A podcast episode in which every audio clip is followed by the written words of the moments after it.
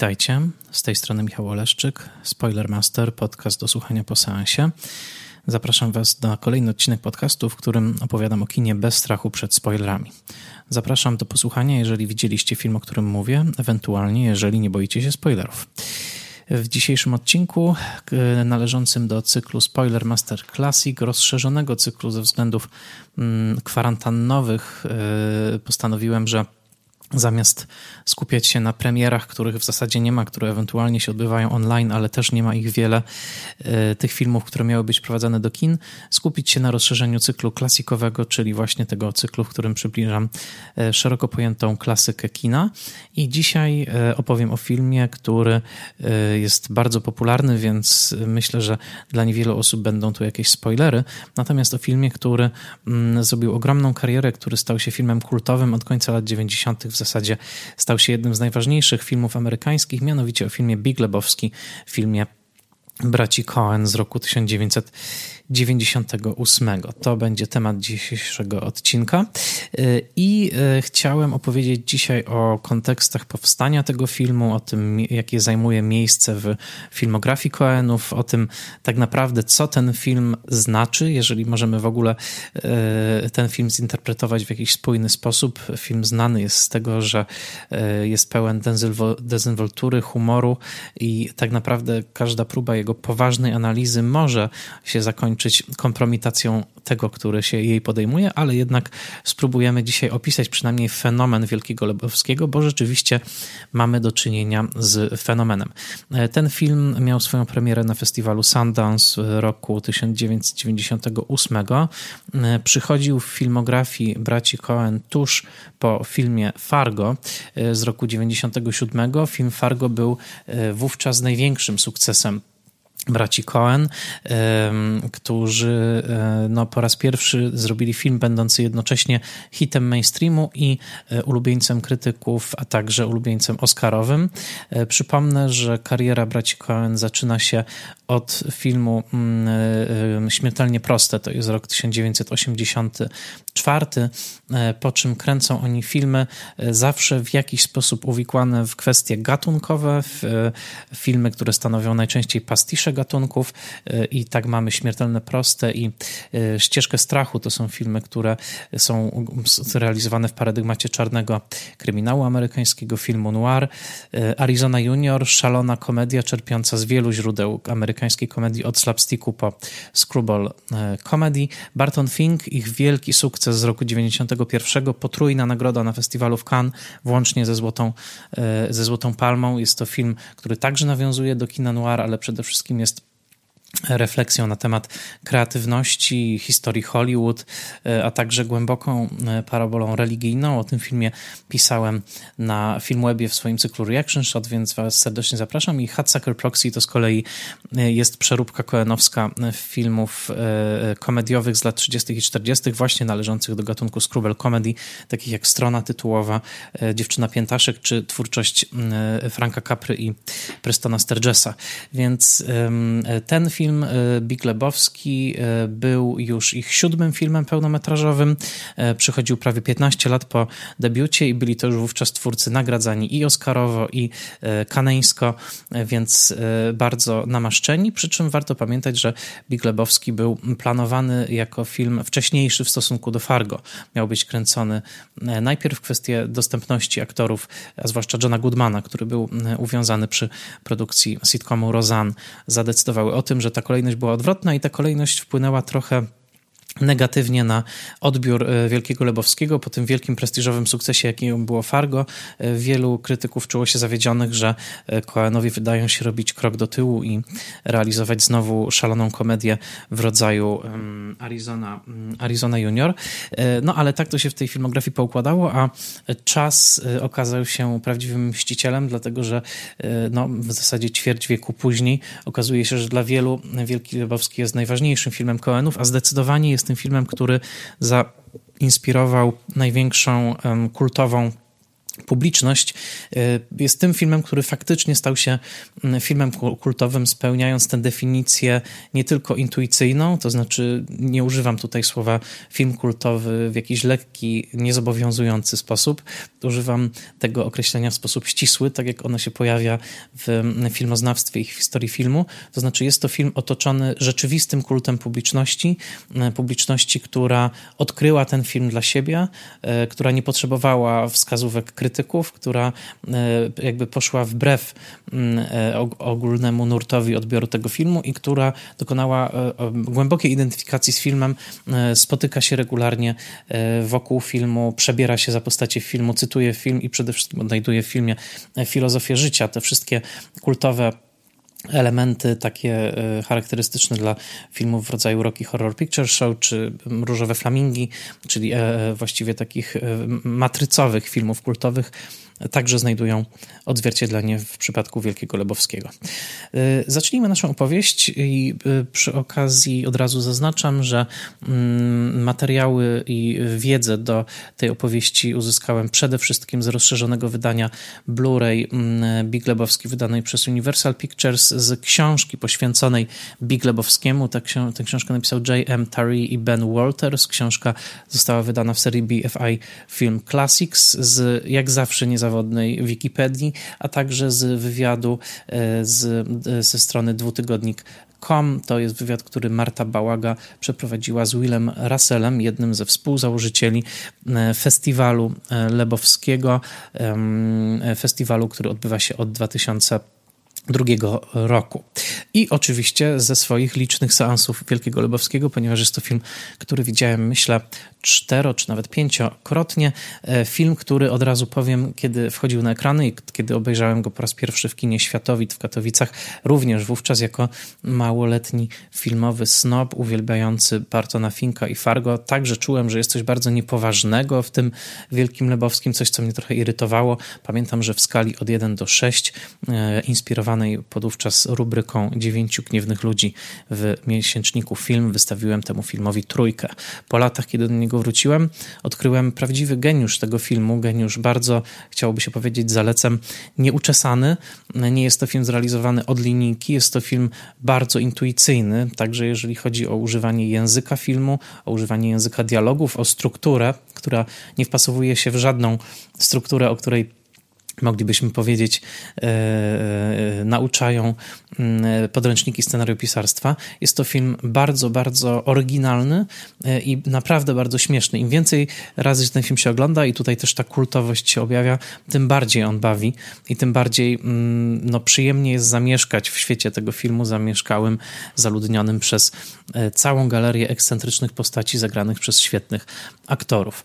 Mm, y, zaczynając od fanklubu i właśnie od Willa Russella i Scotta Schufita, bo to oni założyli festiwal, który najpierw zaczął się w Louisville w Kentucky, następnie przenosił się z miasta do miasta i gromadzi obecnie tysiące fanów Lebowskiego. Jest to faktycznie nieprawdopodobny sukces, y, taki, którego twórcy sami nie mogli przewidzieć, bo filmu kultowego nie da się zaplanować. On musi zostać odkryty przez y, własną publiczność, tak jak to miało miejsce wielokrotnie, e, chociażby z Rocky Horror Picture Show, mm, więc odbywają się te zloty, na których każdy, nawet najmniejszy członek obsady Lebowskiego jest traktowany po królewsku. Wystarczy, że ktoś się pojawił w tym filmie nawet na sekundę i już jest e, no, w zasadzie częścią tej arystokracji, która na festiwalu będzie traktowana z pełną, e, z pełną atencją. Mm, a także, co ważne, wokół filmu wyrosły rozmaite książki, od książek akademickich, takich, które analizują filozofię wielkiego Lebowskiego, jego religijne znaczenia, mm, tutaj głęboko zanurzone przede wszystkim w żydowskiej myśli religijnej, idąc tropem mm, e, przynależności kulturowej mm, reżyserów, ale także tropów, które naprawdę bardzo obficie w swojej filmografii e, rozsie rozsiewają, a także jest to jeden z tych e, chyba bardzo nielicznych filmów, który zainspirował powstanie zarejestrowanej i zinstytucjonalizowanej religii, to znaczy powstał kościół Duda Dnia Ostatnich, nazwany podobnie jak kościół mormonów, The Church of the Latter Day Dude, E, obecnie można zostać kapłanem oficjalnie wyświęconym online poprzez stronę tego kościoła i tych kapłanów na całym świecie i kapłanek jest już e, około ćwierć miliona. Nie każdy film może poszczycić się stworzeniem odrębnego kultu. E, co ciekawe, e, powstały również książki z zakresu, można powiedzieć, poradnikowego, filozoficznego, aforystycznego, wywiady rzeki, zbiory wywiadów, wszystko wokół Duda, wokół Big Lebowskiego. Rzeczywiście ta postać zagrana przez Jeffa Bridgesa w tym filmie stała się absolutnym centrum filmowego kanonu dla wielu ludzi, a przede wszystkim, co już bardzo rzadko się zdarza, w kinie stała się rodzajem mm, e, nauczyciela mądrości życiowej, takiego przewodnika, który tak jak Frank Furter był głosem seksualnego wyzwolenia w latach e, 70. dla widzów Rocky Horror Picture Show, tak tutaj dla e, XXI-wiecznej już publiczności e, Dude okazał się e, nauczycielem spokoju, właściwie takiego e, niemalże egzystencjalnego zen, podejścia do chaotycznej rzeczywistości, które obiecuje jakąś e, no, przyjemność czerpaną z życia w czasie i w świecie, który wydaje się pogrążać w coraz większym chaosie, jakże aktualne, jakże prawdziwe co jest jednym z najbardziej szokujących faktów o Big Lebowskim, to chyba to, że film jest oparty na faktach. To oczywiście używam tej frazy bardzo e, e, elastycznie, ale e, tak jak wskazują na to autorzy książki o Lebowskim, o której mówiłem, o ile Fargo miało na początku napis film oparty na faktach, a tak naprawdę było całkowicie zmyślone, o tyle Big Lebowski wydaje się w pierwszym kontakcie filmem całkowicie zmyślonym, tymczasem postaci i zdarzenia w nim obecne w dużej mierze zainspirowane są prawdziwymi prawdziwymi e, zdarzeniami i osobami. Osobami, które bracia Cohen poznali, osobami ekscentrycznymi, które fascynowały braci Cohen przez wiele lat. I dziwne historie zasłyszane od tych ludzi, postanowili oni umieścić w jednym scenariuszu.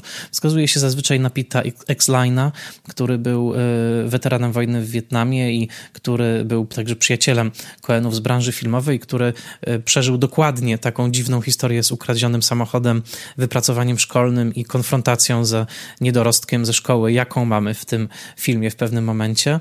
E, wskazuje się przede wszystkim, i to jest główna inspiracja, na Jeffa Dauda, który był był mm, radykałem w latach 60., y, lewicującym studentem, y, fanem marihuany, y, uwielbiał drinki White Russians, a także był producentem filmowym, odpowiedzialnym między innymi za słynną animację Fern Gully, którą następnie podobno splagiatował James Cameron w filmie Avatar, a także Jeff Dowd należał rzeczywiście do historycznie istniejącej Seattle Seven, czyli siódemki z Seven, początek lat 70., protesty przeciwko wojnie w Wietnamie, przeciwko mm, rasizmowi.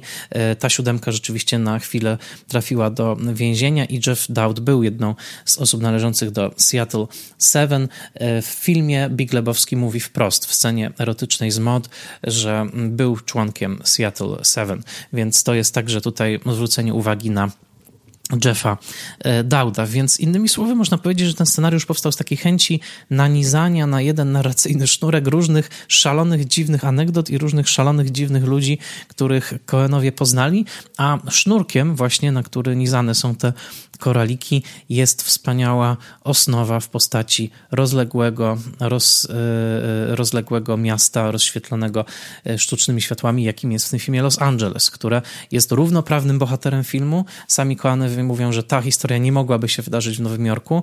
E, tutaj ta e, rozległa, pustynna przestrzeń dziwnego miasta, właśnie stworzonego na e, pustyni, właściwie od, od zera, miasta, które jest słynne nie tylko jako centrum światowej rozrywki, ale także jako miasto bardzo otwarte na rozmaite style życia, miasto słynące z kalifornijskiego luzu, relatywnej zamożności także, ale przede wszystkim z otwartości na każdą możliwą subkulturę jaka tam tylko powstanie. Właściwie każda będzie mile widziana jako kolejny ewentualny styl życia, od surferów e, po po Dudów i także miasto, w którym każdy jest jakoś tam powiązany z przemysłem rozrywkowym.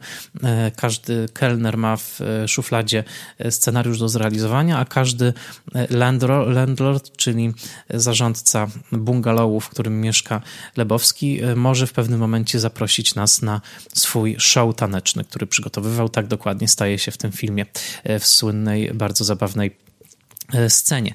Więc mamy tutaj także e, właśnie Los Angeles i ten film należy do takiego właściwie cyklu w obrębie e, twórczości Coenów, który właśnie mierzy się z Hollywood, z Los Angeles, z tym szczególnym miejscem właśnie przesyconym marzeniami, przesyconym klęską ludzką. Pamiętajmy, że na każdy zrealizowany film i każde zrealizowane marzenie przypadają tysiące filmów niezrealizowanych i tysiące gorzkich porażek, więc Los Angeles wciela w siebie te wszystkie ludzkie dramaty, także i seksualne ekscesy, seksualną przemoc, e, wielkie pieniądze, wielką biedę, to wszystko, co eksplorowali w swojej twórczości chociażby Roman Polański w Chinatown, ewentualnie Nathaniel West w, Dniu Szarańczy.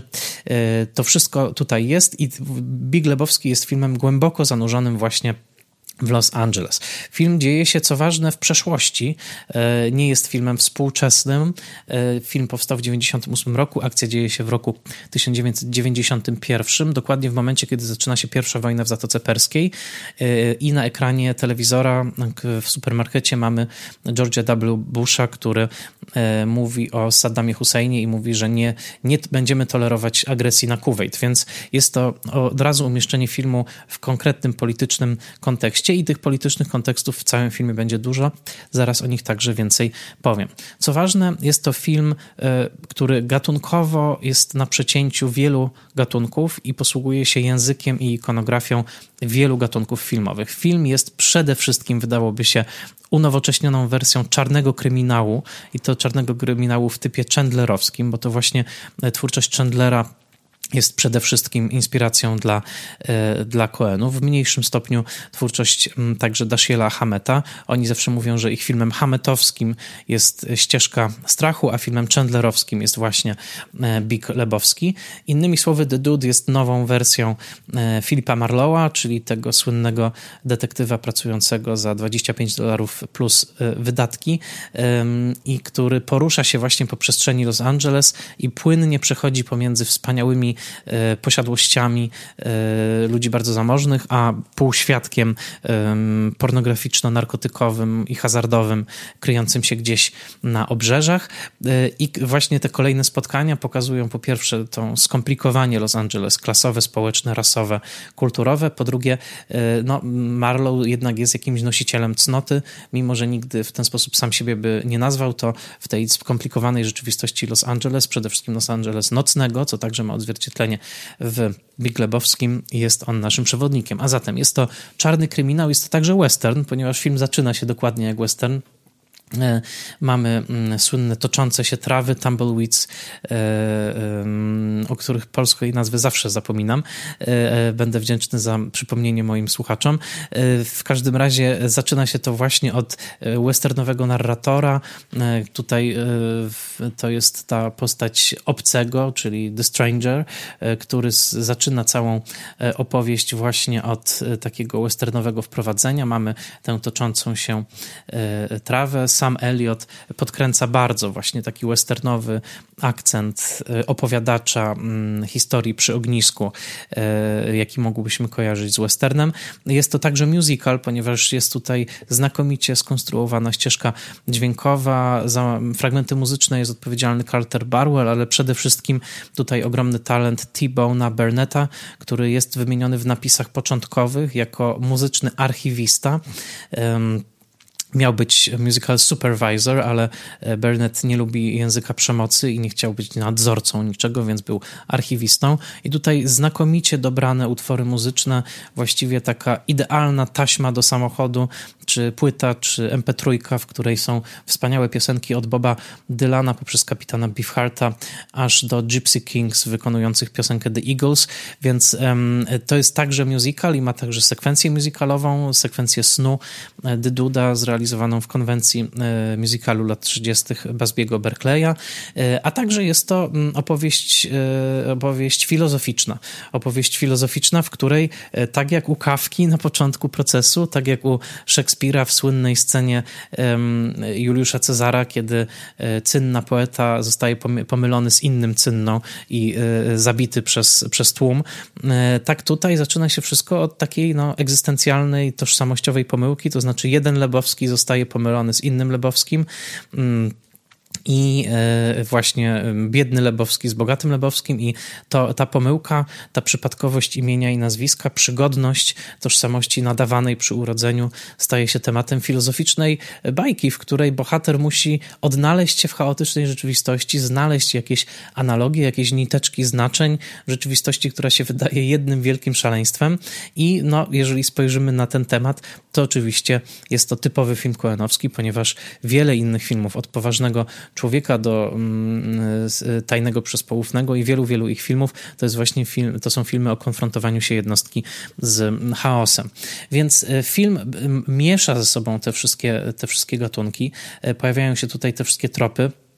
Patronem tego filmu jest przede wszystkim Chandler, ale także Howard Hawks, czyli autor filmowej adaptacji Wielkiego Snu Chandlera, filmu, który absolutnie jest kluczowy dla kanonu kina noir a jednocześnie jest filmem, który, jak twierdzi wielu historyków, na czele z Davidem Thompsonem, stanowi właściwie już pastisz kina noir, to znaczy e, wielki sen Hawksa e, ze swoją słynną dezynwolturą w stosunku do fabuły, której, e, którą bardzo trudno śledzić od pewnego momentu, która w zasadzie nie ma znaczenia. Jej rozmaite zawijasy stał się wedle Davida Thompsona pierwszym filmem noir postmodernistycznym, w którym fabuła już nie ma znaczenia i liczy się tylko taka gra szklanych paciorków fabuły e, i przyjemność, jaką e, czerpiemy z obserwowania naszych ukochanych aktorów w rozmaitych konfiguracjach dramaturgicznych. I mm, z tym chaosem narracyjnym Big Lebowski także gra, ponieważ okej, okay, może być to film noir, może być to musical, może być to western, ale przede wszystkim trzeba pamiętać, że przy pierwszym oglądaniu tego filmu, a i przy kolejnych, śledzenie fabuły od pewnego momentu w zasadzie nie ma sensu. To znaczy, ta fabuła się wyjaśnia koniec końców. Przede wszystkim orientuje orientujemy się, że E, nie było żadnego porwania, nie było żadnych e, pieniędzy w walizce, a milioner zlecający śledztwo e, nie był żadnym milionerem, więc w zasadzie wszystkie elementy tej fabuły zostają na końcu podważone i jest tylko no, gra różnych grup, które blefują i udają, że mają coś, czego inni chcą, a w podśród tego wszystkiego jest ciągle upalony i ciągle ledwo kojarzący fakty dude. Natomiast przede wszystkim ta fabuła od pewnego momentu naprawdę nie ma znaczenia liczą się sytuacje, liczy się to, w jaki sposób Dude będzie reagował na te sytuacje i to, w jaki sposób te rozmaite charaktery od Waltera Sobczaka po um, Mod, czyli nowoczesną artystkę graną przez Julian Moore, będą po prostu ze sobą wspólnie działać na ekranie i to jest radość w tym filmie, a nie to, że na końcu możemy powiedzieć, aha, rozwiązaliśmy e, zagadkę, ponieważ tak naprawdę cały film jest jednym wielkim żartem z rozwiązywania kryminalnych zagadek. Tak jak Dude E, używa ołówka, żeby e, zamalowując kartkę w notatniku e, odnaleźć prawdziwe znaczenie tego, co przed chwilą zostało tam zapisane i znajduje tylko obsceniczny obrazek, co jest nawiązaniem do sceny z północy, północnego zachodu Hitchcocka, tak my, starając się tutaj znaleźć jakieś znaczenie w tej całej e, zagmatwanej fabule, no możemy zobaczyć ewentualnie właśnie obsceniczny obrazek w postaci tego filmu. Obsceniczny przede wszystkim w warstwie językowej. Jest to jeden z najbardziej wulgarnych pod względem językowych filmów nakręconych e, w Hollywood. Mm, zostało wyliczone, że tutaj pada 260 razy słowo fuck, 37 razy słowo shit, 6 razy słowo asshole, 2 razy słowo bitch i raz słowo bastard, więc e, my ewentualnie też, jeżeli będziemy tak bardzo poważnie szukać tutaj znaczenia, no to zobaczymy przede wszystkim, że jest to dosyć wulgarny, e, bardzo swobodny rysuneczek sporządzony na serwetce przez braci Cohen. Tak się jednak składa, że także niosący pewne głębokie znaczenia, ale e, no, do, nich jeszcze, e, do nich jeszcze mm, dojdziemy i bynajmniej nie przez rygorystyczną, intelektualną analizę, ale ten film ujawnia swoje znaczenia bardziej, jeżeli będziemy go czytać sercem niż głową. O tym jeszcze wspomnę mm, na końcu. Więc tak naprawdę, jeżeli już Wielki e, Sen był pastiszem, to znaczy, że to znaczy, że Big Lebowski jest pastiszem pastiszu, a może nawet pastiszem pastiszu pastiszu, ponieważ sam Wielki Sen doczekał się także już pierwszego ironicznego odczytania w roku 1973 w filmie Długie Pożegnanie Roberta Altmana. To już był film Chandlerowski z Filipem Marlowem grany przez Eliota Goulda, który w zasadzie wywracał do góry nogami porządek filmu noir. Pokazywał Marlowa przede wszystkim w trakcie nic nie robienia w swoim mieszkaniu, karmienia kota, wycieczek do supermarketu po to, żeby kupić kocie jedzenie, a cała zagadka w tle, jej rozwiązywanie i właściwie to, że żadnej zagadki nie było, było właśnie takim e, tłem. Więc jeżeli prześledzić całą linię tego, jak e, film noir zaczyna się z Sokołem Maltańskim w 1941 roku, osiąga właśnie ten swój, to swoje pastiszowe apogeum w Wielkim Śnie w 1946 roku, następnie zostaje ponownie sparodiowany przez Altmana w 1973, no to w tym 1998 e, Big Lebowski stanowi nowe, postmodernistyczne już ściśle wcielenie filmu noir, który jest radosną, zabawą zabawą narracyjną i przede wszystkim z e, zabawą, mm, e, e, zabawą w kino. E, zanim przejdę dalej, warto zwrócić także uwagę na samą postać Duda, dlatego że Jeff Bridges jeszcze na początku lat 80., nawet w takim filmie kryminalnym, zestawianym czasem z Lebowskim, jak Sposób Katera z 1981 roku, to jest film Iwana Passera, kojarzył się przede wszystkim ze znakomicie zbudowanym ciałem, z młodością, energią. E, no, był, był jednym z przystojniejszych aktorów amerykańskiego kina i takim, który słynął z takiej swojej wybuchowej wręcz energii, którą E, można zobaczyć w wielu filmach, jak chociażby Last American Hero, czy mm, e, film Michaela Simino e, Thunderbolt and Lightfoot. Natomiast tutaj mamy właśnie tego człapiącego w klapkach, ewentualnie w jakichś plastikowych, przezroczystych botkach Duda, który człapie przez rozświetlony neonami mm, supermarket po to, żeby kupić mm, kwartę odtłuszczonego czy pół odtłuszczonego mleka po to, żeby zrobić swój ulubiony drink, czyli White Russian. E, długie włosy przetłuszczone, ten drink często spływa mu po brodzie, ubrania są za duże, wytarte, pochodzą w dużej mierze z szafy samego Bridgesa, ale zostały także e, specjalnie znoszone do tego filmu, żeby wyglądały jak najgorzej. Dud wypisuje czeki na 68 centów, jest e, gościem, któremu wszystko wisi, którego mieszkanie ma tylko parę podstawowych mebli, który najchętniej leżałby na dywanie, słuchał dźwięków delfinów, ewentualnie dźwięków nagranych dawno rozgrywek kręglarskich no i oczywiście, który chętnie grałby e, w kręgle.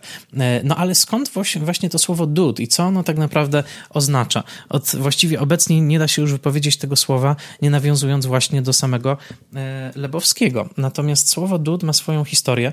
Ono pojawia się mniej więcej pod koniec XIX wieku i przede wszystkim powstało jako termin pejoratywny. Słowo dude w kontekście dzikiego zachodu zwłaszcza i tej kultury rozwijającej się na zachodzie Stanów Zjednoczonych oznaczało e, słabeusza, oznaczało kogoś, kto przyjechał z wschodniego wybrzeża i nie był odpowiednio przygotowany do życia na wybrzeżu zachodnim. Takiego można powiedzieć trefnisia, kogoś uprzywilejowanego, mięczaka, e, właśnie elegancika, e, pejoratywne znaczenie kogoś zniewieściałego także e, w tej właśnie kulturze macho, kowbojskiej. I nawet wczesne komedie nieme, takie jak chociażby Some Dudes Can't Fight, czy komedia Edisona The Dude and the Boot Blacks, ewentualnie troszkę późniejsze już, dłuższe The Dude Cowboy, The Dude Ranger, wszystkie opowiadały właśnie o takich elegancikach ze wschodu, e, wielkomiejskich e, szczurach, tak zwani City Slickers, to także tytuł późniejszego filmu z Jackiem Palansem, gdzie takim dudem był Billy Crystal. E, te wszystkie filmy pokazywały właśnie takiego śmiesznego duda, który tak naprawdę no, był takim mięczakiem słabo, słabeuszem. To nawet przedostało się do kreskówki disneyowskiej pod tytułem e, Dude Duck z e, kaczorem Donaldem. Samo to słowo w kontekście dzikiego zachodu było często po prostu obrazą. Zapijaczony, po, zapijaczony bohater Dina Martina w Rio Bravo nazywa się właśnie Dude. John Wayne mówi wielokrotnie do Jamesa Stewarta w mm, człowieku, który zabił Liberty Valansa, właśnie dude i chce go w ten sposób obrazić. Znaczenie słowa dude zmienia się wraz z kulturą surferską w Los Angeles, przede wszystkim Venice Beach, a w filmie dokonuje się jego przewartościowanie w filmie Easy Rider, czyli Swobodny Jeździec, kiedy właśnie pada definicja, że dude to w zasadzie jest ktoś, no taki równy gość. I to przez całe lata 70. dude nabiera znaczeń właśnie e, sympatycznych, jako kogoś wyluzowanego, kogoś, kto nie bierze udziału w wyścigu szczurów i w, w, zasadzie tutaj także autorzy książki, o której mówiłem, wskazują na to, że takim wcieleniem idealnym Duda w 1982 roku staje się bohater Shona Pena w filmie Beztroskie lata w Richmond Heights. To znakomity film Amy Heckerling, gdzie on gra e, Jeffa Spicoliego, e, właśnie takiego e, ucznia szkoły średniej, dla którego wszystko w zasadzie jest super, wszyscy wszyscy są mili, on nie ma z nikim problemu i najchętniej by po prostu spędzał czas e, e, odpoczywając e, i podrywając dziewczyny. Więc to jest Dude roku 82. No i później są klasyczne komedie z dudami, czyli takimi wylozowanymi gośćmi, którzy gdzieś tam mają wszystko gdzieś Wielka przygoda Billa i Teda, Świat Wayne'a to klasyczne filmy z dudami, więc to właśnie stąd jest to słowo i taka była jego kariera, więc e, w przypadku Biga Lebowskiego dude w zasadzie jest już określeniem filozoficznym. Kogoś, kto E, odcina się od wyścigu szczurów, kogoś, kto nie interesuje się tą rzeczywistością społeczną, polityczną wokół, tylko ktoś chce, kogoś, kto chce e, w sposób tolerancyjny i otwarty żyć e, na zasadzie trochę takiej żyj i pozwól żyć innym, na zasadzie pewnego przyzwolenia, ale także przede wszystkim zrozumienia, że każdy ma jakieś swoje powody, każdy ma jakiś swój charakter i nie należy wchodzić sobie wzajemnie w drogę, tylko jeżeli ktoś chce tańczyć dziwny układ choreograficzny do obrazków z wystawy Musorskiego, tak jak e, ma to tutaj miejsce w przypadku mm, e, sceny z e, Martim. Tak samo ktoś może chcieć grać w kręgle i ogólnie rzecz biorąc, jedynymi ludźmi, których należy się bać jedynymi ludźmi, którzy, jak mówi Dud, muszą być bardzo zmęczeni, są nihiliści w tym filmie, którzy mówią, że nie wierzą, że nie wierzą w nic. Sam e, e, Dude jest pod wieloma względami zaprzeczeniem takiej męskości e, klasycznej hollywoodzkiej. To nie jest postać w typie Johna Wayna. Pije on także drinki, które dla samego Marlowa, jak wskazują Walters i Tari, byłyby no, absolutnym hańbą ich wypicie. White Russian jest zazwyczaj uważany za kobiecy drink. Właśnie ten likier kawowy, śmietanka, to mm, jest drink typowo kobiecy. Nigdy w życiu Marlow nie napiłby się, e, nie napiłby się takiego e, drinka, a także co ważne, e, mimo że Dude w pewnym momencie zerka lubieżnie na żonę wielkiego Lebowskiego, czyli na Bunny i nawet tak jakby zaczyna z nią flirtować i później także śpi z Mod, to ogólnie rzecz biorąc on jest zaprzeczeniem Marlowa pod względem seksualnej sprawności, ponieważ jeżeli wystarczy obejrzeć Wielki Sen, żeby przypomnieć sobie, że w Wielkim Śnie właściwie każda spotkana kobieta chce się z Marlowem przespać. Dosłownie każda rzuca mu jakieś lubieżne spojrzenie. Tutaj absolutnie tak nie jest, no ale jak widzimy tego Duda stojącego w e, szlafroku z cieknącym White Russian po brodzie, to nie musimy się temu dziwić. W każdym razie e, Dude jest właśnie kimś, kto także wydaje się nie uczestniczyć w erotycznej grze. To znaczy, e, tak jak wypisał się z gry politycznej, wypisał się z gry społecznej, wypisał się z gry biznesowej, tak wydaje się, że też w dużej mierze e, wypisał się z gry erotycznej. Kiedy Mod pyta go, czy lubi pan seks, to on w zasadzie nie odpowiada, zmienia temat, a później scena erotyczna także jest w zasadzie wycięta, więc no, Dude nie jest kimś, kto definiowałby siebie przez swoją zmysłowość. Bardziej definiuje się przez swoją, e, przez swoją chęć, żeby żyć spokojnie i nie wchodzić nikomu w drogę. Wielkim no, przeciwieństwem Duda oczywiście i na tej w zasadzie relacji jest cały film zbudowany. Pod koniec okazuje się, że jest to po prostu opowieść o dwóch kumplach. Jest Walter Sobczak, czyli zagrany znakomicie przez Johna Goodmana. Takie rozwinięcie postaci Charlie'ego z Bartona Finka. Tam mieliśmy e, tą przyjaźń dziwną właśnie pomiędzy Bartonem Finkiem i Charliem.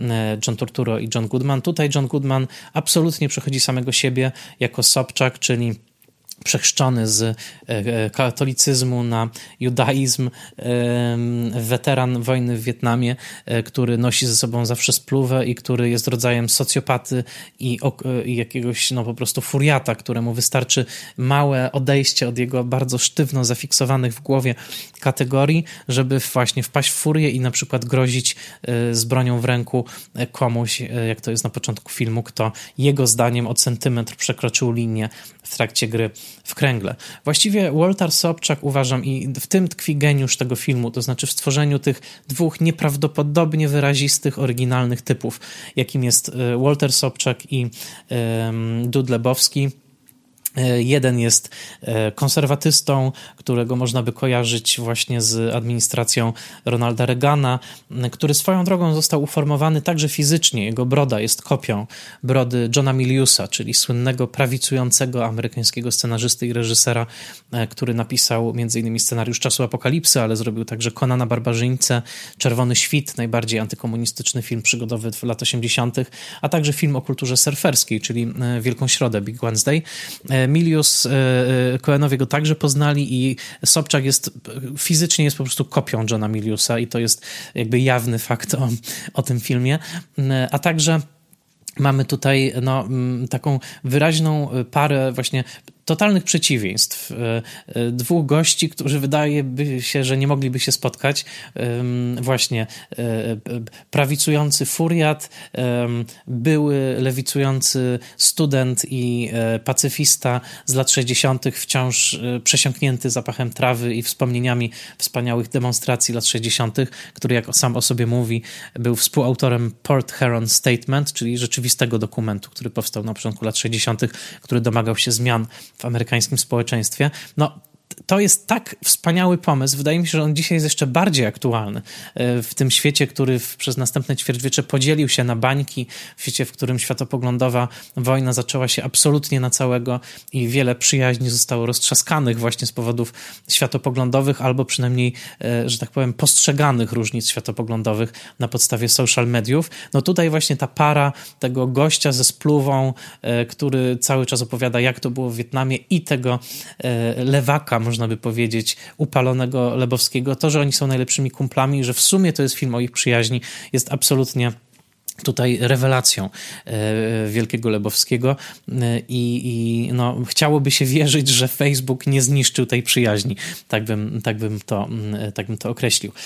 Więc e, ten, ten temat tutaj także mm, wybrzmiewa i to wszystko znajduje także odzwierciedlenie no, w kunszcie tego filmu, tak? to znaczy w kunszcie zdjęć Rogera Dickinsa, stałego mm, współpracownika Coenów, w kunszcie kostiumów tutaj, w kunszcie tego właśnie jak jak e, Jeff Bridges buduje swoją rolę.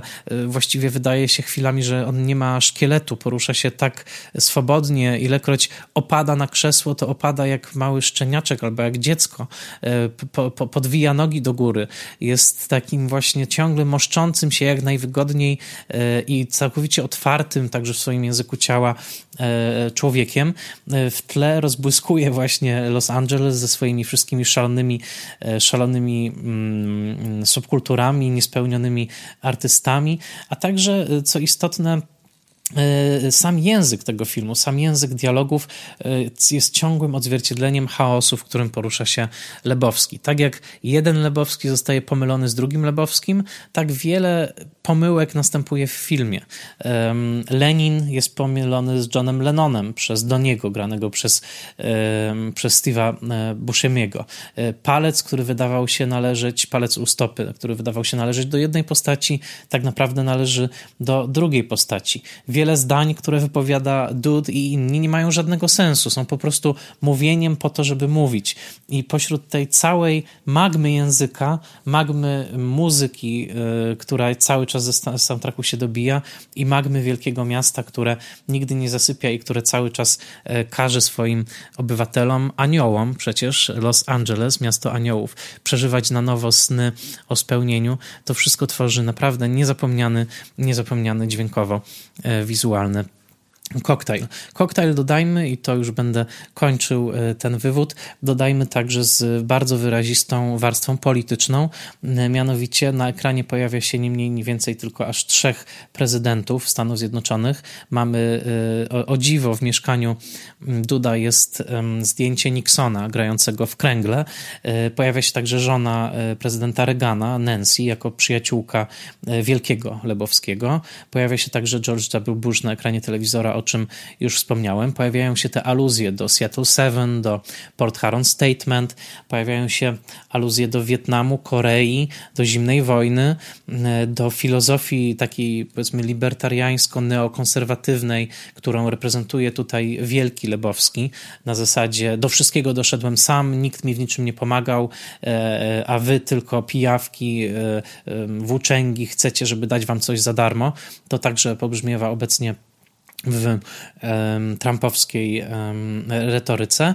No i cały film w zasadzie, no i oczywiście jest ten kontekst właśnie wojny w Zatoce Perskiej, który wiąże ten film z innymi filmami mm, noir, dlatego że, jak też na to wskazywali badacze, mm, tak jak II wojna światowa odbywa się gdzieś daleko od Los Angeles Wielkiego Snu, tak jak wojna w Wietnamie rozgrywa się gdzieś daleko w stosunku do Los Angeles Długiego Pożegnania, tak i tutaj mamy dużą wojnę dziejącą się gdzieś daleko od Los Angeles Angeles, tym razem w Zatoce Perskiej. Co więcej, Saddam Hussein pojawia się nawet w śnie Wielkiego Lebowskiego, e, więc mamy tutaj ten czas, no dzisiaj to już wiemy, tuż przed 11 września, kiedy Ameryka była w takim dziwnym stanie właśnie zawieszenia pomiędzy końcem historii, a jakimś lękiem, że za chwilę pojawi się jakiś kolejny dyktator, czy właśnie boogeyman, e, e, negatywna postać, zły agent historii. Oczywiście on się pojawił w postaci Osamy Bin Ladena, a reszta jest historią i właściwie przypisem politycznym do e, Wielkiego Lebowskiego w filmografii Coenów jest film e, e, Tajne przez Poufne, gdzie ten, no właściwie oni już kontemplują chaos światowy, nie dając nawet postaci Duda, na której można by się wesprzeć. Pod tym względem mam wrażenie, że akurat oni zbliżyli się bardziej do nihilizmu w Tajnym przez Poufnym niż, niż nawet sami nihiliści z Wielkiego Lebowskiego, a pamiętajmy, że jak mówił Walter Sobczak, każdy nihilista to tchórz. W każdym razie e, tutaj jest ta cała polityczna, polityczna podbudowa. W momencie, kiedy Wielki Lebowski krzyczy na naszego Lebowskiego, mówi: Wasza rewolucja się skończyła, przegraliście, włóczęgi zawsze przegrają. To jest tak naprawdę taki krzyk reganowskiej Ameryki, która e, no, cieszy się i wbija obcas w serce e, deptanej przez siebie kontrkultury, która oczywiście wypaliła się, skomercjalizowała, okazała się niewystarczająco silna. Więc tak jak kino amerykańskie w zasadzie po 67 roku cały czas gdzieś wchodzi w dialog z kontrkulturą i zadaje ciągłe pytania o to, czy kontrkultura w ogóle się wydarzyła, e, a jeśli się wydarzyła, to co ze sobą zmieniła. Te wszystkie filmy od Bonnie i Clyda po Wielki Chłód, Kazdana i późniejsze, takie jak Obywatel Milk, e, Gasa Van Santa i jeszcze wiele, wiele innych, te filmy cały czas zadają to samo pytanie, to znaczy e, what just happened, tak? Co się wydarzyło? Czy ta kultura, kontrkultura miała miejsce, czy nie? Czy ona przegrała, czy nie przegrała, co ona w nas zmieniła. No ostatnio Tarantino zadał to pytanie znowu w, e, dawno temu w Hollywood, więc te, te, ten film Wielki Lebowski także pokazuje to starcie właśnie tych, tego neokonserwatyzmu z liberalizmem spod znaku e, trawki, trawki i pacyfy e, w postaci Lebowskiego, ale jednocześnie ten film e, przedefiniowuje całą tę rozmowę, bo pokazuje po pierwsze Wielkiego Lebowskiego jako oszusta, bo tak naprawdę on nie ma żadnych pieniędzy, które by sam zarobił. Wszystkie podchodzą od jego, pochodzą od jego żony, więc jest tak naprawdę kimś w rodzaju beneficjenta, e, no, czy, czy spadkobiercy, tak? czy kogoś, kto po prostu otrzymał dar i nie jest żadnym wielkim biznesmenem z wielkim cygarem, tylko jest po prostu smutnym oszustem, który chce nawet wykorzystać okoliczności nieobecności swojej żony po to, żeby ukraść pieniądze y, dzieciakom, na które rzekomo jego fundacja ma ułożyć, więc to po pierwsze. Po drugie, Dud także nie ma już żadnej mocy politycznej, dlatego że, no zwróćmy uwagę, on na żadne wiece nie chodzi, gazet nie czyta i jest całkowicie taki, w takim kokonie swojego mieszkanka z dywanem, który, jak sam mówi, uspójnia wnętrze i z słuchawkami Walkmana na uszach. Więc tak naprawdę ten film politycznie jest dosyć gorzki i mówi, że i jedna i druga strona już utraciły, utraciły swoją moc e, sprawczą. E, rządzi chaos, rządzi e, tak naprawdę leninowskie kto kogo, jeżeli by nawiązać tutaj do e, filozofii cytowanej przez e, Lebowskiego w pewnym momencie, ale co jest ważne i dlaczego ten film nie jest nihilistyczny i to jest najważniejsze i myślę, że nigdy nie odniósłby takiego kultowego sukcesu, gdyby tak nie było. Jest to film, który koniec końców stawia na przyjaźń i to na przyjaźń pomiędzy bardzo różnymi ludźmi. E, finałowe obrazy to Walter Sobczak i Dud Lebowski, którzy obejmują się po rozsypaniu prochów swojego przyjaciela. Nawet to rozsypanie było nieudolne, połowa do niego skończyła, e, wylądowała w postaci prochu na twarzy Lebowskiego, ale ten gest na zasadzie, słuchaj, chodźmy na kręgle, jesteśmy różni, ale pójdźmy, bawmy się, bądźmy po prostu na tych kręglach. Kręgle, czyli najbardziej demokratyczny sport, w którym nie trzeba być ani atletą, ani nawet nie mieć wielu umiejętności, tylko po prostu można pobyć wspólnie w jednej przestrzeni e, i, i, i bawić się e, po amerykańsku, można powiedzieć, słuchając jednocześnie dobrej muzyki i popijając dobrego drinka. To jest filozofia tego filmu filmu. Filozofia, w której przyjaźń, śmiech, zgoda na absurd rzeczywistości i zgoda na to, że gdzieś w tle rozgrywają się jakieś konflikty wielkich interesów, ludzi, którzy wydzierają sobie wzajemnie miliony dolarów, ale tak naprawdę możemy być szczęśliwi tylko wówczas, kiedy usiądziemy z przyjacielem i porozmawiamy e, o głupotach. Często sami wypowiemy jakieś głupie rzeczy. Żaden z naszych sądów nie będzie wiążący, ani może nawet prawdziwy, ale ta więź będzie rzeczywista.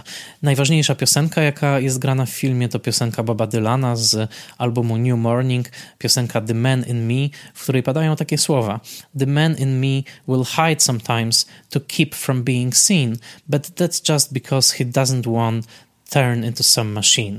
Czyli czasami ten mężczyzna we mnie schowa się tak, że nawet go nie będzie widać, ale to tylko dlatego, że nie chce się zmienić w maszynę. Świat wokół chce, żebyśmy się zmienili w maszynie, ale Lebowski w maszynę nie pozwolił się zmienić. Na końcu pada fraza the dude abides, czyli krótko mówiąc, dude przetrwa, dude będzie zawsze. Tak długo, jak ludzie będą się opierać maszynie, która ma na celu zuniformizowanie ludzkiej duszy, wtłoczenie w jedną etykietkę, w jeden światopogląd, w jedną jedną z e, receptę na życie, tak długo musi być temu stawiany opór. I tak naprawdę peanem na cześć tego oporu, peanem na cześć przyjaźni, na cześć czerpania przyjemności z życia pomimo szaleństwa, które rozgrywa się wokół. Takim peanem jest Wielki Lebowski. A teraz niespodzianka, rozmowa z fanem Wielkiego Lebowskiego, ale także z fanem braci Cohen, znakomitym krytykiem filmowym i moim dobrym przyjacielem Błażejem Hrabkowiczem. I jest z nami nasz gość, Błażej Hrabkowicz. E, witaj Błażeju. Dzień dobry, cześć. E, krytyk filmowy, konferencjer, człowiek, który kocha kino i który wspaniale o tym kinie opowiada w, w rozmaitych mediach. I przede wszystkim e, nie tylko miłośnik braci Cohen, ale o czym może nie wszyscy słuchacze wiedzą, miałeś także z Cohenami pewną przygodę akademicko-naukową. Miałem przygodę z Koenami akademicko-naukową, to znaczy pisałem e, pracę magisterską. Na e, poziomie magistra moja przygoda akademicko-naukowa zakończyła się w ogóle, ale, ale tak, pisałem pracę magisterską e, o tym, w jaki sposób bracia Cohen korzystają z tradycji e, filmu noir. No znakomicie. Powiedz w takim razie, chciałbym, żebyśmy dzisiaj porozmawiali o Wielkim Lebowskim, o filmie, który ma już no, 22 lata, to już ze strachem policzyłem i... Teraz Teraz tylko powiem, że, przepraszam, że na forum ci będę słowo, bo właśnie w tym momencie odwracam się i widzę plakat Big Lebowskiego u siebie na ścianie. A, no właśnie, czyli trafiliśmy pod odpowiedni adres. Um, powiem ci, że pierwszą rzeczą, która mnie zaszokowała, kiedy wracałem do tego filmu i czytałem o nim, e, było to, kiedy spojrzałem na e, filmografię braci Cohen, zdałem sobie sprawę z tego, że jest to ich dopiero siódmy film. Mówimy o filmografii, która od tamtego czasu już podwoiła się i jeszcze, jeszcze pomnożyła. Także można powiedzieć, że w pewnym sensie jest to film no, raczej wczesny, no, z tej pierwszej, e, pierwszej dekady e, ich twórczości. Powiedz mi, czy pamiętasz swój pierwszy seans Biga Lebowskiego? Tak, e, pamiętam. To był seans. On był dosyć niepozorny, bo to był seans domowy. Nie, nie oglądałem Big Lebowskiego w kinie, nie oglądałem Big Lebowskiego na żadnym festiwalu filmowym. Obejrzałem go e, po prostu e, e, w domu i pamiętam taką, taką renomę i reputację, jaką ten film miał przynajmniej gdzieś w moim kręgu znajomych. Że to jest film, jak to się, jak to się mówi, stonerski, tak? Że to jest film, który właśnie cieszy się kultem w takich powiedzmy e, środowiskach e, miłośników marihuany i innych e, używek i że rzeczywiście zarówno rytm tego filmu, jak i jego ton, jak i jego styl, no i przede wszystkim główny bohater są gdzieś taką apologią takiego stylu życia, z którym, z którym marihuanę kojarzymy, czyli raczej zrelaksowanego, trochę leniwego e, i, i w powolnym e, rytmie, nie przejmującego się też takimi e, sprawami jak konieczność zarobkowania czy czy praca, czy jakiekolwiek społeczne tego typu wymogi. No i obejrzałem ten film właśnie z, wiedziony jakby tą, tą reputacją, bo jak go oglądałem, to jeszcze nie byłem takim miłośnikiem braci Coen. Właściwie kto, być może to był pierwszy film braci Coen, jaki obejrzałem, teraz już nie, nie pamiętam do końca, ale na pewno jeden z pierwszych. No i mo, ku mojemu zaskoczeniu po prostu odnalazłem wtedy w tym filmie dużo więcej niż tylko e, e, taką właśnie e, takie kino e, gdzieś na haju, tak? Kino stonerskie. Mm-hmm, mm-hmm. I powiedz, czy e, od tamtego czasu, czy często wracasz do tego filmu i jak, jakie są, jakiego typu są to powroty, jakie emocje ten film w tobie wywołuje, ilekroć, ilekroć go oglądasz?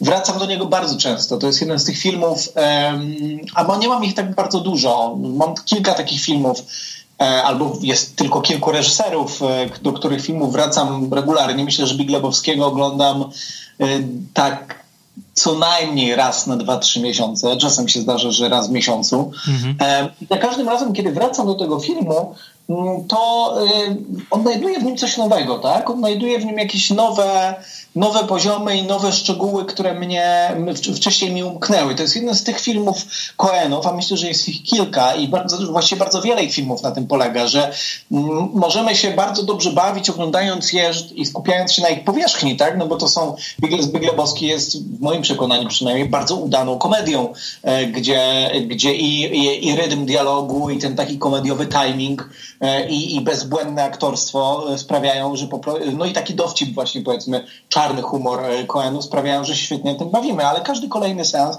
gdzieś odsłania odsłaniał mi kolejne warstwy tego filmu. I taką grę, gatunkową, inteligentną, i pewną warstwę filozoficzną, i jakiś komentarz też do, do amerykańskiej kultury.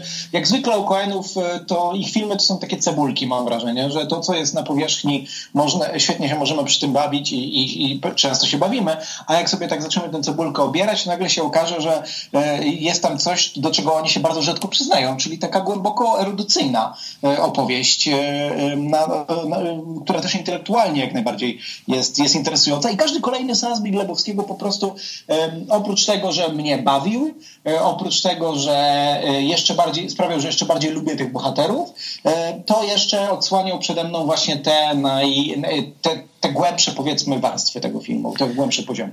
Mm, absolutnie się zgadzam. Ja do tego filmu powróciłem y, bardzo niedawno, właściwie przygotowując się do tego odcinka. Pamiętam, bo widziałem go, no, kiedy miał premierowe swoje pokazy w Polsce, kiedy po prostu był na ekranach.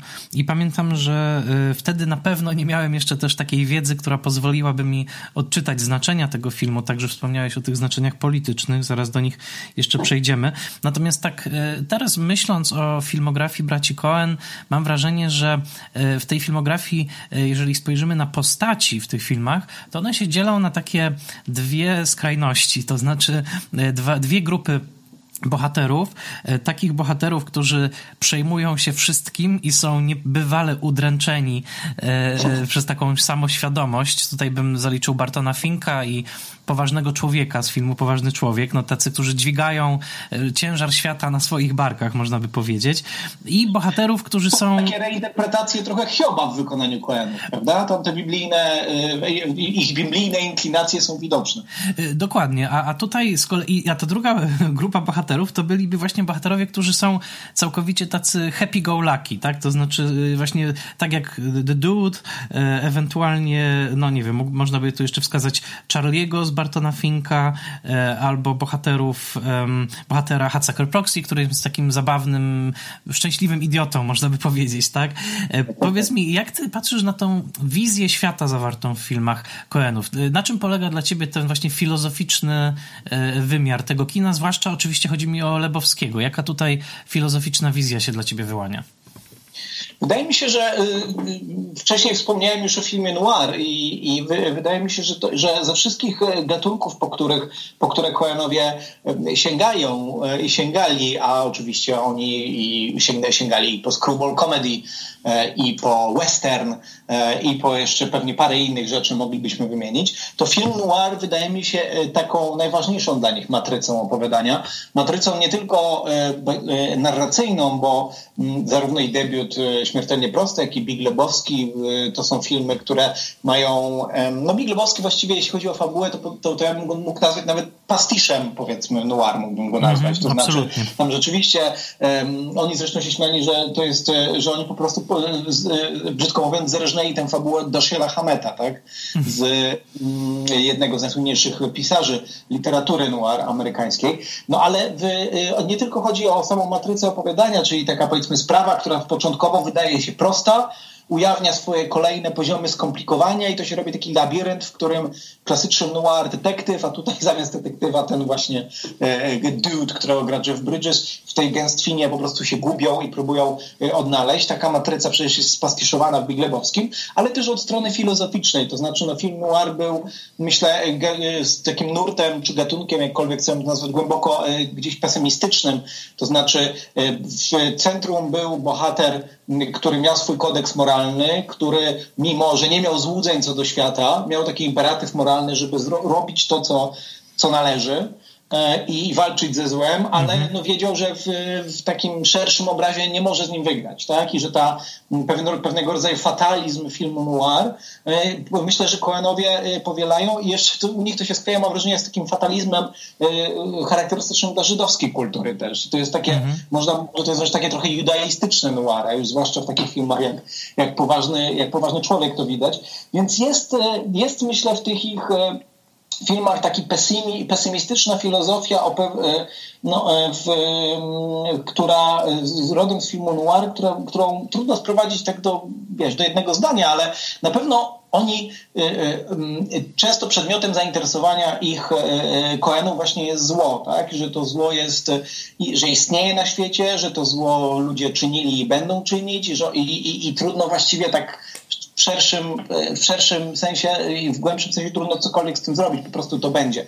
W wielu filmach Coenów mamy takie figury zła, tak? To jest Javier Bardem, to nie jest mm -hmm. starych ludzi, to jest Peter Stormare w Fargo, mm, więc y, oni biorą tę pesymistyczną filozofię y, z filmu noir, y, przefiltrowują jeszcze przez swoją taką żydowsko, też często biblijną wrażliwość, dodają do tego oczywiście swoje poczucie humoru, które jest takie bardzo właśnie czarne i, i makabryczne, I wydaje mi się, że to jest, e, to jest, e, to jest taki, taki kościec główny, z którego oni budują swoje, swoje światy.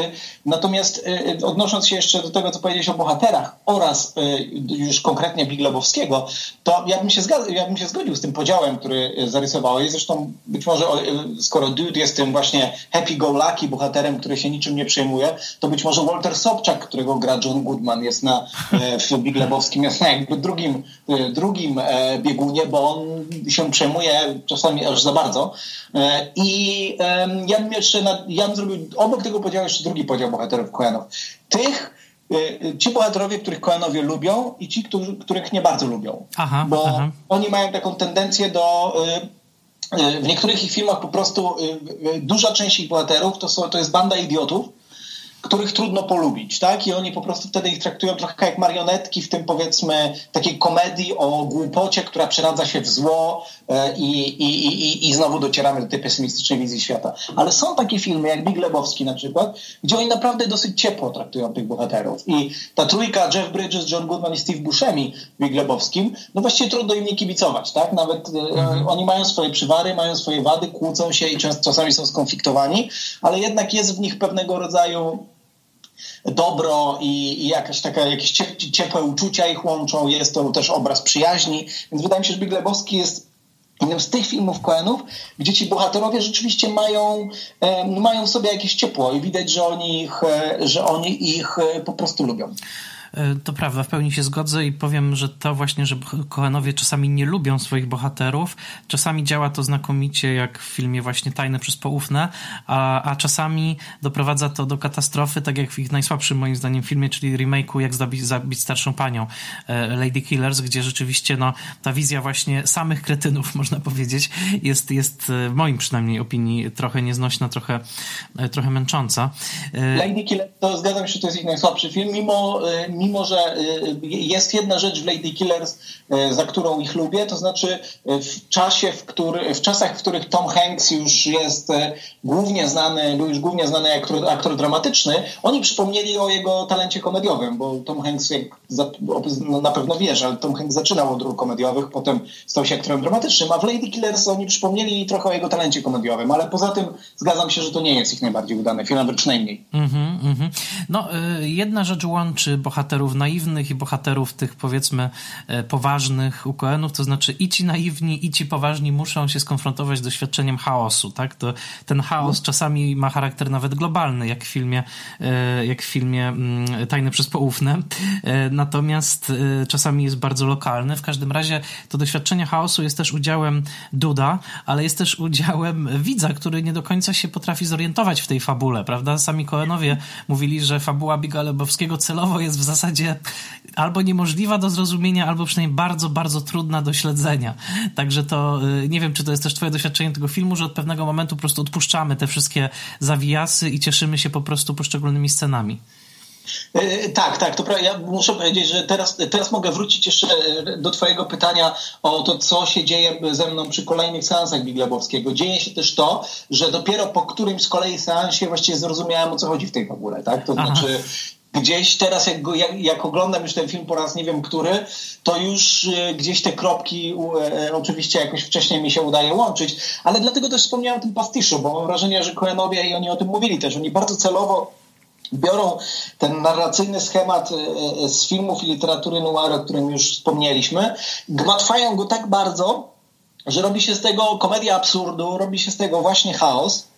No i mamy tych bohaterów, którzy muszą się tym wszystkim odnaleźć, a my razem z nimi. I to zresztą jest bardzo dobrze na poziomie powiedzmy takim dramaturgicznym, scenariuszowym, to jest bardzo dobrze sklejone też właśnie z osobowością głównego bohatera, tak? który jest, y, mm, który właśnie też y, sam y, działa w jakiej, ma taki powiedzmy stan umysłu trochę rozchwiany, trochę chaotyczny, nie jest takim bohaterem działającym po prostu w racjonalny i zdecydowany sposób. W pewnym sensie no to też jest już taka ironiczna, pastiszowa zagrywka, żeby zamiast, że on właściwie staje się detektywem tak, w tej konwencji, tak. E, e, w tej konwencji e, noir komediowej, którą Koenowie proponują w Big Lebowskim, no to on się staje detektywem, tak? I wydaje mi się, że te, teraz w ogóle mam takie skojarzenie, że być może oni są, że być może jego dalekim kuzynem jest postać, którą gra Joaquin Phoenix w Wadzie Ukrytej, tak. Andersona. Tak. Bo to też to są, to są bohaterowie, którzy są kompletnie nieprzystosowani do tego, żeby być detektywami, a mimo wszystko w takich rolach są, są ustawieni i to też nam jakoś organizuje albo dezorganizuje tę narrację i wydaje mi się, że, że tak, że to jest pewnego, jest tutaj, jest tutaj pewne działanie pastiszowe i komediowe, żebyśmy my rzeczywiście gdzieś, żeby to było zabawne, ale i, dla, dla, dla, dla widzów o, o, o, o, o, kompetencjach powiedzmy filmowych, którzy odczytują konwencję jest to też zabawa na, na innym poziomie, ale oczywiście wydaje mi się, że ma to też e, swój wymiar e, filozoficzny, co zresztą już zasugerowałeś, tak? Konfrontacja z chaosem. No to filmy Coenów mają wymiar egzystencjalny, e, także społeczny i polityczny, ale wydaje mi się, że przede wszystkim egzystencjalny. I to w tym filmie oczywiście też jest, też jest widoczne. Mm -hmm, mm -hmm. No zobaczymy w jaki sposób z chaosem skonfrontuje się Macbeth, bo podobno Coenowie chcą nakręcić wersję swoją Macbeta, więc zobaczymy, czy tak rzeczywiście się stanie. A do ciebie mam jeszcze ostatnie pytanie, mianowicie mm, dotyczące takiego no, miejsca, w jakim twórczość Coenów twoim zdaniem znajduje się obecnie, bo y, jak patrzę na tę filmografię, to mamy te taki właściwie idealny taki trójkąt, to znaczy filmy te młodzieńcze, pełne energii, rozsadzane właściwie tą filmową energią twórczością. Tutaj no, taki popisowym przykładem jest już Hacker Proxy dla mnie, gdzie ten film jest po prostu taką no, dziką karuzelą kinofilską. Big Raising Arizona również można by wymienić. Raising Arizona, dokładnie tak. Widzimy wyraźny kryzys tej twórczości na początku lat 2000, kiedy właściwie mm, Okrucieństwo nie do przyjęcia i właśnie Lady Killers to są ich najgorzej przyjęte filmy, po czym wspaniałe odrodzenie filmem oscarowym No Country for Old Men, to nie jest kraj dla starych ludzi. No i potem właściwie taka złota passa i także oscarowa, bo często się na tych Oscarach, przynajmniej w nominacjach potem pojawiali. Ja mam do ciebie takie pytanie, czy uważasz, że obecna twórczość Coenów, myślę o Awe Cezar i o balladzie o Busterze Scraggsie, czy to jest już mhm. twórczość późna? Czy dostrzegasz w niej jakieś takie elementy być może jakiegoś manieryzmu, jakichś takich, y, y, no nie wiem, zastanych ścieżek? Jak odebrałeś zwłaszcza właśnie Bustera Scraggsa? Jestem, jestem ciekaw, bo to w sumie jest ich wciąż jeszcze najnowszy film. E, wiesz co, nie widzę na razie e, takich bardzo szkodliwych e, manieryzmów, szczerze powiedziawszy, w twojej twórczości. Ja nawet widzę pewne ciekawe przesunięcia w tej późnej fazie. To znaczy, kiedy w, powiedzmy w tej fazie i wczesnej, a zwłaszcza w tej fazie średniej, do której należy na przykład Fargo, Koenowie bardzo często sięgali po, po makabrę. E, I, I wokół tej makabry budowali, e, budowali e, też i humor, i jakiś taki filozoficzny, egzystencjalny wymiar tych opowieści. No nawet w Biglebowskim no, mamy odgryzione i wyplute ucho, prawda? Na przykład, tak. A im dalej, tym to, co być może jest naturalne i też to widać pewnie u Martina Scorsese na przykład w jego późniejszej twórczości, im dalej, tym ta makabra, chociaż ona się wciąż pojawia, trochę ustępuje miejsca melancholii, mam wrażenie. Ja mam, mam wrażenie, że e, w późniejszej, e, e, w późniejszej fazie twórczości Coenów ta melancholia, a nawet pewnego rodzaju nostalgia jednak zaczyna się pojawiać. Prawdziwe męstwo na przykład to moim zdaniem być może najbardziej melancholijny film Coenów, mm -hmm. który jest tak naprawdę filmem o przemijaniu, e, filmem o stracie i filmem, filmem o, o, o żałobie. Film, w którym, który e, e, kończy się stwierdzeniem głównej bohaterki Time just gets away from us i, i, i, i piosenką religijną, która, która, która nas wyprowadza z tego świata. Więc ta melancholia jest obecna. No, Wawe Cezar z kolei to, to jest film, w którym czuję troszkę zabarwioną ironią oczywiście, bo Konowie nie byliby sobą, ale jednak czuję tam pewnego rodzaju nostalgię do tego e, starego kina i właściwie Awe Cezar nie jest wyśmiewaniem tego kina Hollywood klasycznego, tylko takim bardziej listem miłosnym. Owszem, to jest taka miłość z e, powiedzmy z, z, ze świadomością i akceptacją przywar drugiej osoby, czy też obiektu miłości, ale być może właśnie dlatego jest, jest prawdziwa. A Ballada o Bastarze Skraksie to z kolei wydaje mi się jest film, który ze względu na swój nowelowy charakter, on grupuje w sobie kilka różnych e, takich elementów e, twórczości Coenów z kilku ich etapów twórczości.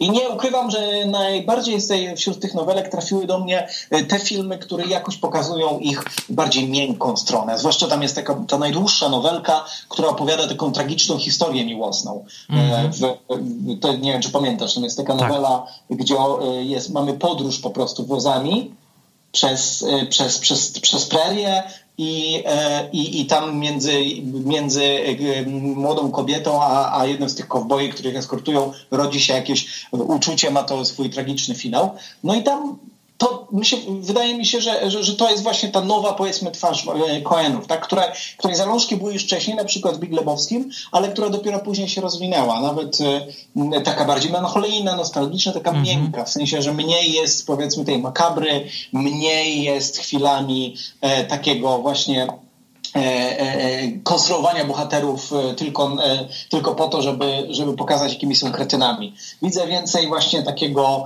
takiego podejścia nieco, nieco subtelniejszego.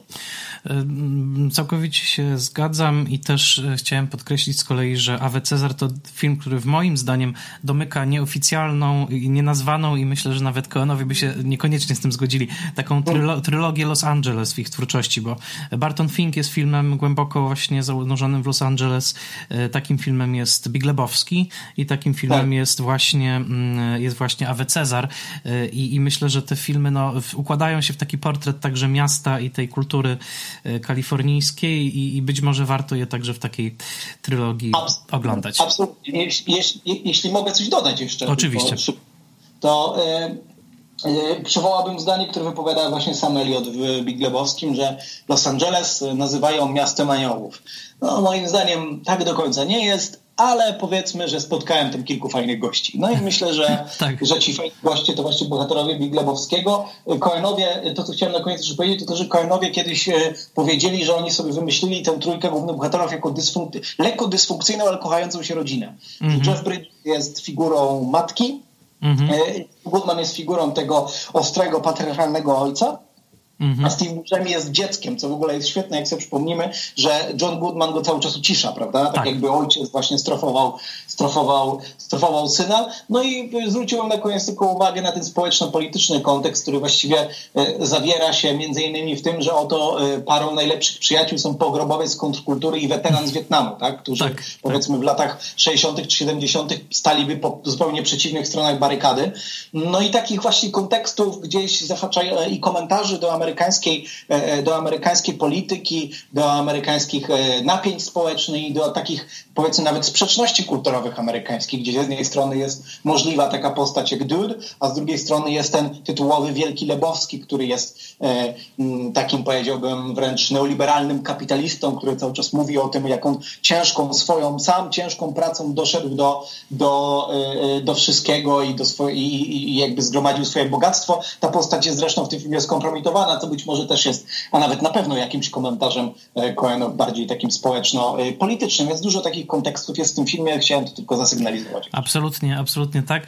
E, Bożeju, bardzo Ci dziękuję za e, ponowne odwiedzenie Duda Lebowskiego i dziękuję, że w tym trudnym dla nas czasie znalazłeś czas dla Spoilermastera. E, wyczyściłem wszystko w kalendarzu, miałem mnóstwo spotkań na mieście, jak wiemy, w tym czasie wszyscy to robimy i udało się. Dzięki, dzięki Boże. A mówiąc serio, to bardzo dziękuję, to była dla mnie czysta przyjemność. Pozdrawiam cię serdecznie, do usłyszenia i do zobaczenia hopefully soon. We will tak abide. Bardzo dziękuję raz jeszcze Błażejowi, bardzo dziękuję Wam za słuchanie. E, serdecznie zapraszam już na kolejne odcinki, także proszę o polecanie podcastu, jeżeli Wam się spodobał. Każde polecenie jest naprawdę na e, wagę złota. Podcast powstaje całkowicie w formule non-profit, więc prosiłbym Was o właśnie udostępnienia. E, a także chciałem powiedzieć, że jeżeli ktoś z Was chce otrzymać naklejkę podcastu, wystarczy do mnie napisać. Adres mój mailowy to michal.oleszczyk gmail.com. Wyślijcie na ten adres swój adres domowy, a ja wyślę wam naklejkę Spoilermastera. Jesteśmy w trakcie pandemii koronawirusa, kina są zamknięte, kiniarze przeżywają trudny czas, Pozdrawiam serdecznie zaprzyjaźnione kina z Spoilermasterem. To są przyjaciele Spoilermastera, Kino Amondo w Warszawie, Kino ASP w Katowicach, Kino Charlie w Łodzi, CSW Toruń i Kino Centrum, DKF Cafe Inni w Rodzie Śląskiej, DKF Kino Chłon w Augustowie, Gdyńskie Centrum Filmowe, Kino Paradoks w Krakowie, Kino Sfinks w Nowej Hucie, Kino Sokół w Nowym Sączu, Kino Świt na warszawskim Targówku, Kinoteka, Tarnogórskie Centrum Kultury DKF Olbrzym, DKF Rewers w Kinie Zorza w Chełmie, DKF Uciecha w Górze Kalwarni. Kochani, aż tak długo, dopóki nie otworzycie na nowo kin, dopóki nie będzie to możliwe, będę wyczytywał całą tę listę. Jesteśmy wszyscy z wami i bardzo tęsknimy ekranem, dźwiękiem, fotelami i zatopieniem się w ciemności sali kinowej.